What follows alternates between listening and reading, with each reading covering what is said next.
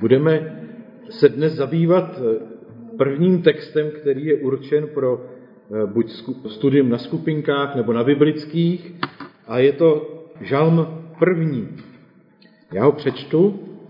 Blaze muži, který se neřídí radami své volníků, který nestojí na cestě hříšných, který nesedá s posměvači, nýbrž si oblíbil hospodinův zákon, nad jeho zákonem rozjímá ve dne i v noci. Je jako strom zasazený u tekoucí vody, který dává ovoce v pravý čas. Jemuž listí neuvadá, vše, co podnikne, se zdaří. Se své volníky je tomu jinak. Jsou jako plevy hnané větrem. Na soudu své volní neobstojí, ani hříšní v schromáždění spravedlivých.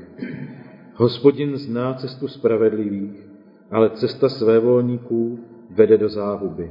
Tak tím se budeme zabývat za chvilku tím žalmem, ale nejprve si povíme eh, nějaký úvod k tomu těm 40 dnům z Biblí. Projekt 40 dnů z Biblí nás eh, každý rok vede do společné četby Božího slova. Letos nás projekt zve ke studiu první knihy žalmů, aby nás uvedli do bohatství žaltáře a do bohatství křesťanského života. Společné studium se zaměřuje nejen na výklad žalmu, ale také na aplikaci do konkrétních e, životů, do na, konkrétních žalmů do našich životů. Proto také nese název Kristus a Kristovci v žalmech a nabízí rovněž srovnání žalmů s Ježíšovými výroky z Matoušova Evangelia. To najdeme v těch materiálech, které jsou na internetu. Doporučuji si to stáhnout nebo poprosit o vytisknutí, je to, je to velmi dobře zpracováno. Obliba knihy žalmů se netýká pouze dneška, ale sahá hluboko do minulosti. Už v 6. století řádová řehole uložila benediktínským mnichům, aby každý týden společně přespívali všechno, všech 150 žalmů. Kalvínská reformace 16. století zahrnula do bohoslužného zpěvu pouze žalmy. Několik ženevských žalmů jsme vedle dalších písní také eh, eh, byli jimi inspirováni eh, v našem kancionálu, kde je nalezneme i dnes. Zpívaný žalm zazní každé římsko-katolické mši. A podobné výsadní místo mají žalmy v liturgii jiných západních i východních církví. Rovněž velcí skladatelé je zhudebňovali tradičně pro bohoslužebné a v novějších dobách i pro koncertní účely, například Bach, Dvořák a tak dále.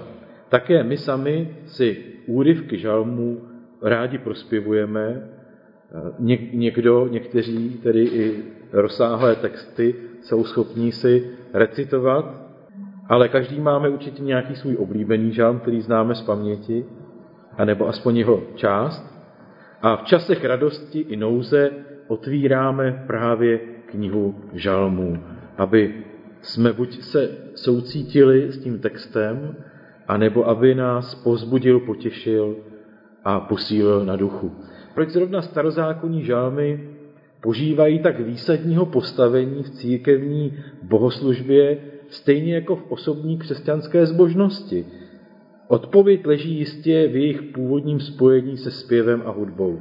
Žalmy jsou určeny ke společnému zpěvu a hodí se i ke zpěvu soukromému, Ovšem tedy původní melodie k ním nám nejsou známy. Obliba žalmů jistě pramení z jejich prostého poetického jazyka. Obrazy stromu zasetého utekoucích vod, to jsme měli v tom dnešním právě žalmu, který jsme četli, a e, nebo hospodina usedajícího na cheruba a letícího, aby člověka vyprostil z provazu podsvětí, to je v žalmu 18 vyvolávají vzpomínky osvobozující zasuté touhy, umožňují nové zkušenosti s Bohem. Žálmy promlouvají obraznou řečí a přece, či právě proto, jejich obrazy nepotřebujeme překládat do všedního jazyka. Mnohojazyčné dokonalosti, mno, mnoha značné dokonalosti a hudnosti žalmových obrazů k nám bez obalu promlouvá boží dobrota a laskavost a svatost, ale také strach i odvaha lidské víry a mnohdy zrovna v žalmech tíže lidského hříchu. Tedy tajemství, která nemusíme bez zbytku racionálně proniknout. Staré obrazy žalmů jsou tak říkajíc natolik obrazné, staré, archetyp, archetypální, že na cestě staletími nestratili nic ze své ostrosti, ze své schopnosti oslovit nás osobně a nechat se námi osobně oslovovat. Možná eh, nejví, nejnápadnější důvod pro trvalou oblibu žalmu ovšem leží už v Novém zákoně. Zde kniha žalmu patří k nejcitovanějším starozákonním spisům. Standardní e, vydání řeckého Nového zákona Nestlé Aland uvádí kolem 100 výslovných citací z žalmu a bezmála pravděpodobně dalších 500 narážek. Jen kniha Izajáš se počtem citací a narážek může s žalmy srovnávat. Ze starého zákona jsou to tedy zejména žalmy a Izajášovy výroky, odkud Kristovo evangelium bere svou mízu. Žálmy proto přirozeně zaujímají v křesťanském myšlení bohoslužby a zbožnosti privilegované postavení. Na rozdíl od knih, jako je například Levitikus nebo Starozákonní, žálmy křesťanům cizí. Zpívá se v nich o pánu Ježíši. On sám v nich zpívá a mluví k Otci i k nám. Na biblických hodinách budeme postupně probírat šest žalmů, dnes žalm první, dále šestý, šestnáctý, dvacátý, čtvrtý, třicátý, druhý a třicátý devátý. Většina vybraných žalmů je označena jako žalm Davidův, což nás přivádí k otázce autorství.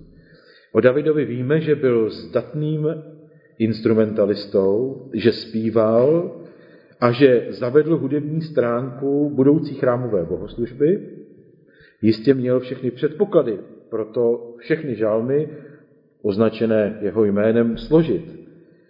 Ale pravděpodobně to tak nebylo. Nutno však zároveň dodat, že kde naše překlady čtou žalm Davidův, tradičně je to chápáno ve smyslu autorství, tam hebrejský text jméno David ve shodě s gramatikou předesílá předložku třetího pádu pro, čili pro Davida. Výraz Davidův můžeme tedy dobře chápat také ve smyslu pro Davida, o Davidovi, na, Davidových, na Davidův způsob či Davidovský. Mnohé nadpisy obsahují dvojí přípis pro zpěváka a pak ještě pro Davida. Už gramatické formy nadpisů jsou vedené ve třetí osobě se zdá, že nadpis doplnila už ruka sběratelů a pořadatelů žaltáře. V židovské tradici i podle Nového zákona je David každopádně nejen mesiářský král, ale také přední prorok, který žalmy, a sice nejen ty mu připsané, pronášel, ať už byl sám autorem toho konkrétního žalmu, nebo jakýmsi tradičním garantem všech žalmů které se tedy vyslovují tak říkajíc jeho jménem. Žálmy jsou nejznámějším příkladem starozákonní poezie. Na rozdíl od naší poezie nezná hebrejská poezie rým. V původním znění však pracuje s rytmikou, s rytmickou hrou přízvučných a nepřízvučných slabik. Mnohé se přirozeně ztrácí v překladu, ale básnické figury a další poetické nástroje které známe z naší literatury, zůstávají dobře patrné. Tak například v žálmu prvním, který jsme dnes budeme e, ještě rozebírat, najdeme přirovnání jako strom, nebo jsou jako plevy. Jde o obrazná vyjádření, která nelze jednoduše převést na doslovný význam, nýbrž svými leckdy překvapivými spojeními otevírají nové obzory, rodí nové významy. narazíme na metonymie, například eh, je psáno, ty mi, zjednáš, ty mi zvedáš hlavu, nebo jinde na jejich ústa není spolehnutí, píše se v žalmech. Nacházíme také personifikace. Například nebesa vypravují o boží slávě, nebo slunce jako ženich z komnaty vyjde. Narážíme také na antropomorfizmy. E, například ten, jen trůní v nebesích, se směje, panovníkovi jsou k smíchu. Nebo povstaň, hospodine, bože, pozvedni svou ruku. Ale třeba i na e, připodobnění Boha k pohanským bohům a stejně tak na zoomorfizmy, tedy přirovnání lidí ke zvířatům. E, například na cheruba usedl a letěl. Jinde množství bíků mě kruhem svírá. Jinde zase zachraň mě ze lví tlamy. Častá je také nadsázka a expresivní výrazy. Například nebojím se davu deseti tisíců. Tak to už cítíme, že tam je jistá nadsázka. Jinde každé noci smáčím svou podušku pláčem, skrápím slzami lože. Jak řečeno, žalmy nemíří pouze k porozumění či výkladu, nýbrž chtějí nás chytit za srdce, vtáhnout do příběhu, oslovit naší fantazii a také cit. Poetické prostředky však nenacházíme jen v rámci slov či sousloví, nýbrž žalmy utvářejí své obrazy na širším prostoru. E, už u zmíněného žalmu prvního jsme si mohli všimnout spojení lidského společenství a přírody napříč celým žalmem. Podobně je tomu e, například třeba v žalmu 23. Hospodin je můj pastýř, kde se o boží péči vypráví metaforou pastýřského života. Ovšem ta vyústí do metafory obětního nebo hodu v chrámu.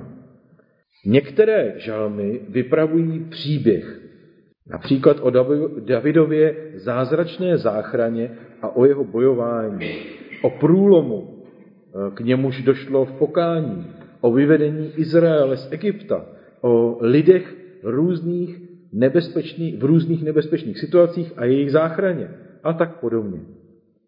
Některé žalmy vnášejí do svého tématu či vyprávění refrény. Některé svou řečí rytmizují pomocí seznamů či opakování. Některé používají akrostichon, čili jednotlivé verše či skupiny veršů, jakési sloky, e, začínající písmeny podél hebrejské abecedy. To je snad proto, aby došlo k lepšímu zapamatování.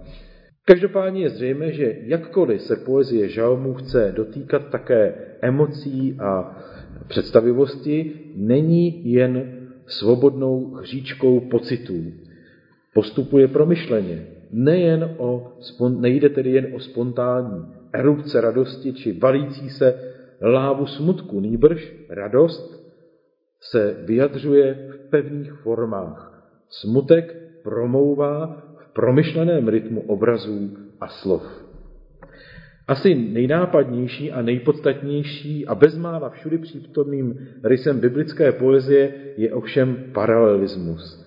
Dva či čtyři čteme, někdy čtyři po sobě následující řádky vyjadřují tutéž myšlenku. E, črtají ten týž obraz, vzájemně se zrcadlí či doplňují. Například Žalm 1.1. Blaze muži, který se neřídí radami své volníků, který nestojí na cestě hříšných, který nesedává s posměvači. Jde o jednoho muže, jehož odpor k hříchu a hříšné společnosti je vyjádřen trojmou, třemi činnostmi vyjádřenými slovesy příbuzného významového pole. Čteme nechodí, nebo jako je neřídí se, nestojí, nesedá. Třemi místy či situacemi. Rada, cesta, lavice. A třemi synonymy popisujícími špatnou společnost. Svévolníci, hříšníci, posměvači. Třikrát je tu řečeno totéž a přece cítíme jakýsi vývoj, jako by se původně abstraktní obraz postupně konkretizoval, jako by se černobílý obraz s každým řádkem vybarvoval.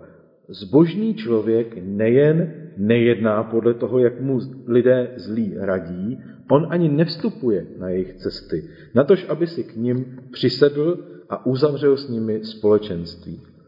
Podobně to vidíme dál v Žalmu 1, verš 2, kde se píše, Nýbrž oblíbil si hospodinů zákon, nad jeho zákonem rozjímá ve dne v noci. Opět je vícekrát řečeno to též, snad pro lepší zapamatování, snad pro zpomalení myšlenek, upoutání pozornosti, snad pro střídavý přednes ve společenství. A opět nahlížíme totéž z více stran, jako by se obrázek vybarvoval. Poněkud obecné oblíbil si z prvního řádku se vyjadřuje v konkrétní činnosti stálého ve dne v noci. Rozjímání, broukání, říkání si v božím zákonu. I jinde přináší druhý řádek gradaci, zostření, upřesnění, více barvy či citu, kdy i dořešení načatého příběhu. Někdy také stojí dva řádky verše ve vzájemném protikladu.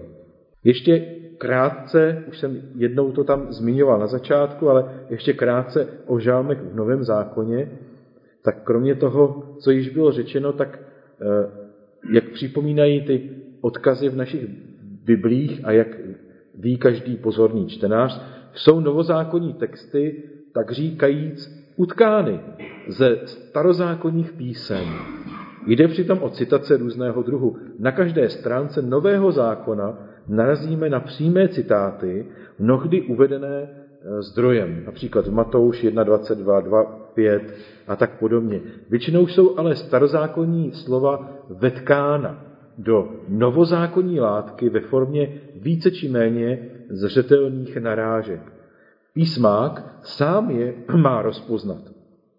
Na nejobecnější rovině lze říci, že novozákonní evangelia ani epištoly nepřináší nový či jiný příběh, novou či jinou nauku, než jakou známe ze starého zákona. Ve své zjistí spíše navazují na slíbený a eh, na zaslíbení a přikázání písem. Jde o ten lid Izraele, na jehož stále křivolakých cestách od hospodina a zpět, jde o totéž Davidovské království, jde o tentýž chrám a jde o téhož Boha. Proto se s písmem cituje, na písma také naráží. Ba proto čtenář Nového zákona nad mnoha stránkami, příběhy, argumenty zažívá jakési déjà vu, jako by se ocitl na místech, v situacích, mezi postavami, které zná z knihy Genesis, Exodu, Samuelových a jiných, mimo jiné také z knihy Žalmů. Když čteme žalmy, nacházíme v nich své vlastní zkušenosti. Jejich slova se stávají našimi vlastními modlitbami. A tak nejde jen o nějaké svémyslné psychologizování nýbrž, v Kristu jsou dějiny Izraele i naším příběhem, jako je skrze víru a poslušnost naším příběhem i příběh Ježíšů. Tak to byl úvod, který jsem víceméně eh, protříbil a převzal, jenom lehce poupravil a doplnil od, eh, z těch materiálů 40 dnů z Biblí, vynikajícím způsobem připravené. A nyní bychom si tedy ještě podívali přímo na ten žalm první. Je nazván kořeny blaženosti. Žalm první odpovídá na otázku, kdo je v božích očích blahoslavený. Jaké má takový člověk vlastnosti a jaký to má praktický dopad na jeho život. Zároveň ale ukazuje, jaký dopad na život člověka má své vole. Kraličtí překládají bezbožnost a Viktor Fischl zlo. To slovo své vole. V závěru ukazuje ten první žálm, jaký má hospodin vztah k oběma protikladům. Je otázkou, zda první žálm nebyl původně zamýšlen jako úvod k žaltáři. Není to totiž modlitba k hospodinu. Žálm první je motivačním slovem, které, eh, motivačním slovem, ve kterém je veleben člověk, který se celým svým životem odlišuje od zástupu své volníků, kteří ho obklopují. Výslovně se v něm hovoří o jedinci, o jeho jedinečném vztahu k božímu zákonu. Žám prvý můžeme rozdělit do tří částí. Úděl spravedlivého, úděl svévolníka a hospodinovi, hospodin a lidský úděl. První věta žalmu je nadpisem celého žalmu, jak už to v těch hebrejských textech bývá, a hlavní myšlenkou, hlavním sdělením. Blaze muži, který se neřídí radami své volníků, který nestojí na cestě hříšných, který nesedá s posměvači, nýbrž si oblíbil hospodinův zákon, nad jeho zákonem rozjímá ve dne v noci. V úvodu bych rád zmínil poznámku kralických, že, a to, že se zde nejedná jen o muže, ale že je tím myšlen každý člověk. Takže už kraličtí tedy byli velmi pokrokoví, když upozorňovali na to, že to není pouze pro muže, ale je to myšleno vyváženo genderově velmi dobře. Nejprve je řečeno, co ten eh, člověk, který je nazýván blahoslaveným, nedělá. Neřídí se radami své volníků, nestojí na cestě hříšných a nesedá s posměvači. V posledním verši se dozvídáme, že tím blahoslaveným člověkem je člověk, kterého písmo nazývá člověkem spravedlivým. Spravedlivý je přesným opakem člověka, kterého ekumenický překlad nazývá svévolníkem, kraličtí, bezbožníkem, studijní překlad ničemu a Fischl člověkem zlým. Jeho postoj je radikálním oddělením se od těch, kdo staví svůj život v píše na sobě, kdo mají pokřivené jednání, zvrácenou etiku a pohrdají druhými lidmi. Jsou to lidé, kteří se Boha nebojí a lidmi pohrdají. Spravedlivý se takovým lidem vyhýbá, nepřátelí se s nimi a neřídí se jejich radami a vůbec jim nenaslouchá. To je základem spravedlnosti. Vyhýbat se špatným lidem a jejich radám. Jejich informacím bychom možná také řekli v dnešní době internetu. Na tomto základu pak můžeme stát to, může stát to, co přináší život, a to je hospodinův zákon. Tedy nejprve to, co nedělá, vyhýbá se své volníkům a jejich radám a teprve pak následuje, co dělá. Stojí na hospodinově zákoně, zachovává boží zákon. Spravedlivý si hospodinův zákon oblíbil nad jeho zákonem rozjímá ve dne v noci, tedy i v době, kdy své volníci, pošetilci a posnívači u vína rozjímají nad tím, jak se obohatit na úkor druhých, jak komu uškodit, jak koho zesměšnit.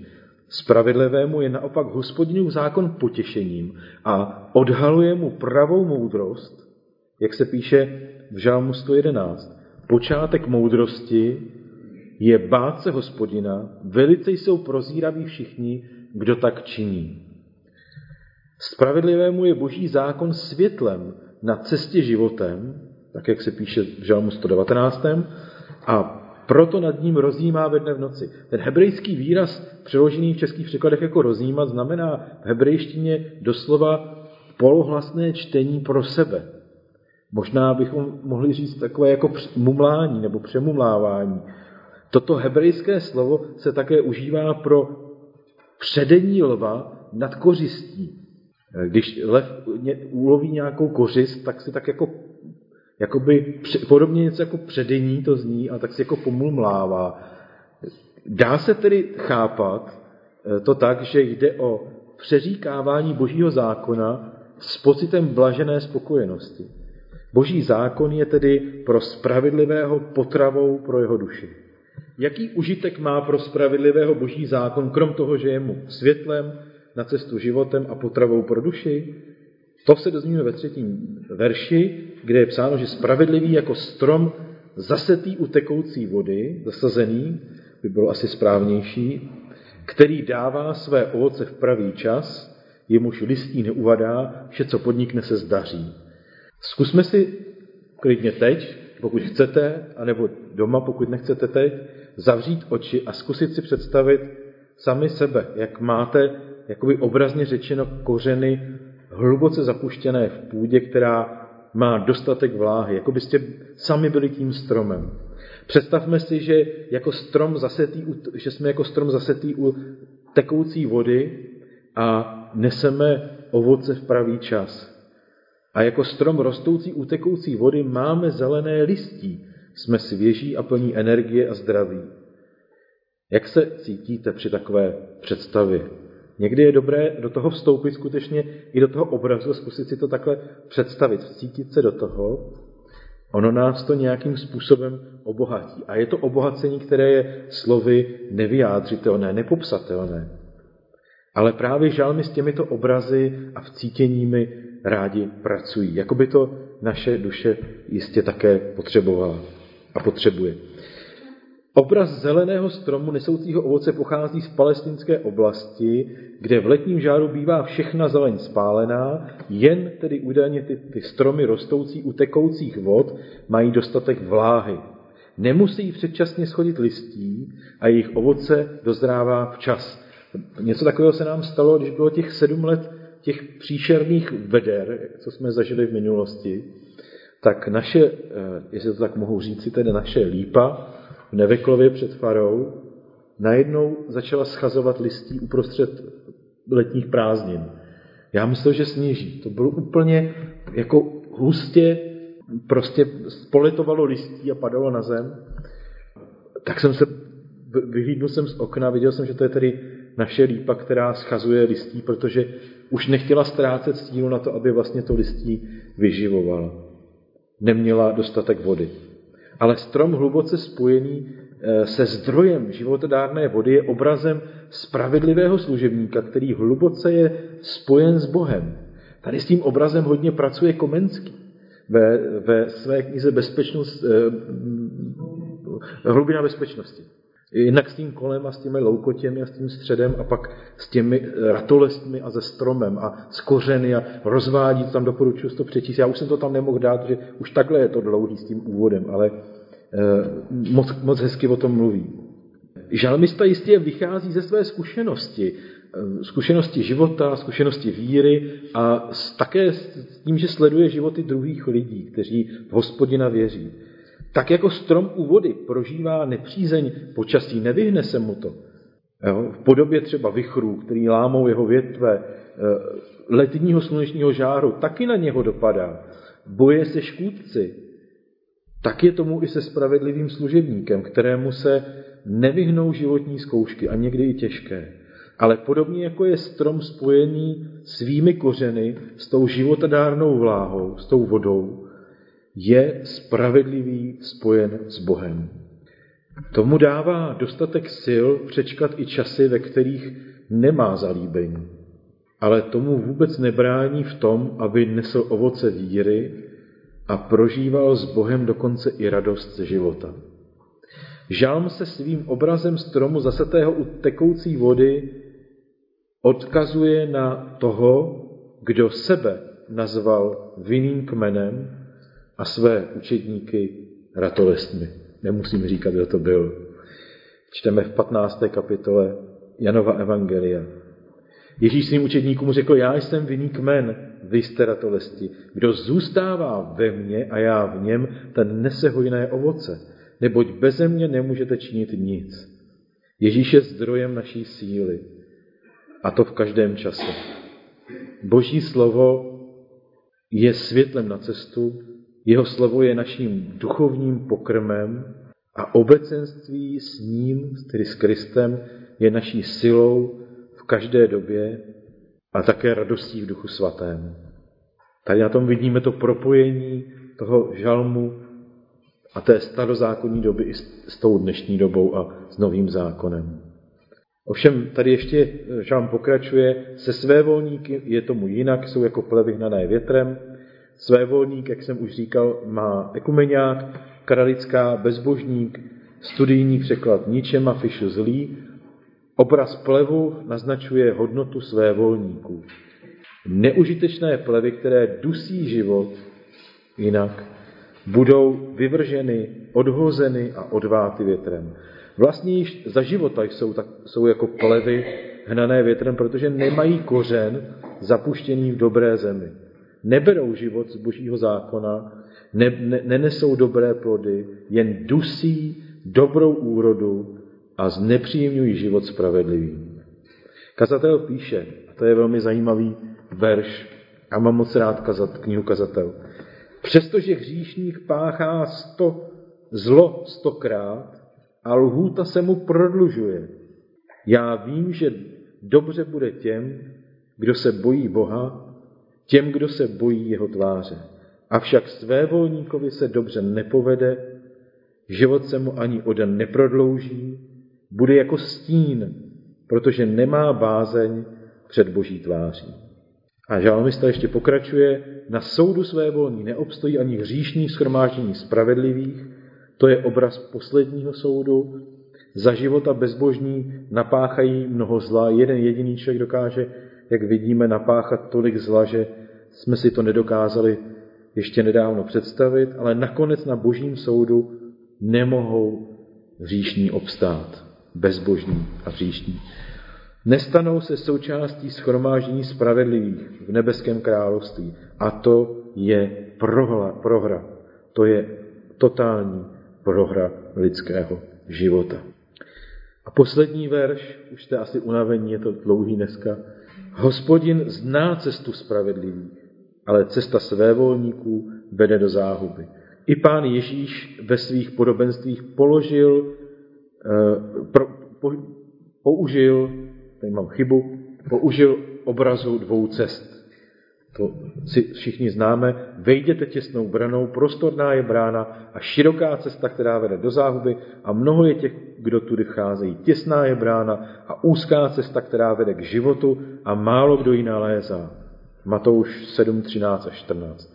Cesta spravedlivého někdy podobná, eh, je, je někdy pohodlná, někdy namáhavá, podobá se plavání proti proudu. Obraz spravedlivého a svévolníků naznačuje pocit osamělosti jednoho proti mnohým. Jo, že tam není spravedlivý a svévolníci, ale jako by to bylo post, jako by tam byl vykreslen ten pocit, který občas míváme, že jsme prostě sami proti nějaké většině. Eh, mnohý, proti mnohým bezbožným, kteří se snaží tuho svést toho spravedlivého na svou cestu, tuho pomlouvají, jindy se mu vysmívají ale hospodin zná cestu spravedlivých.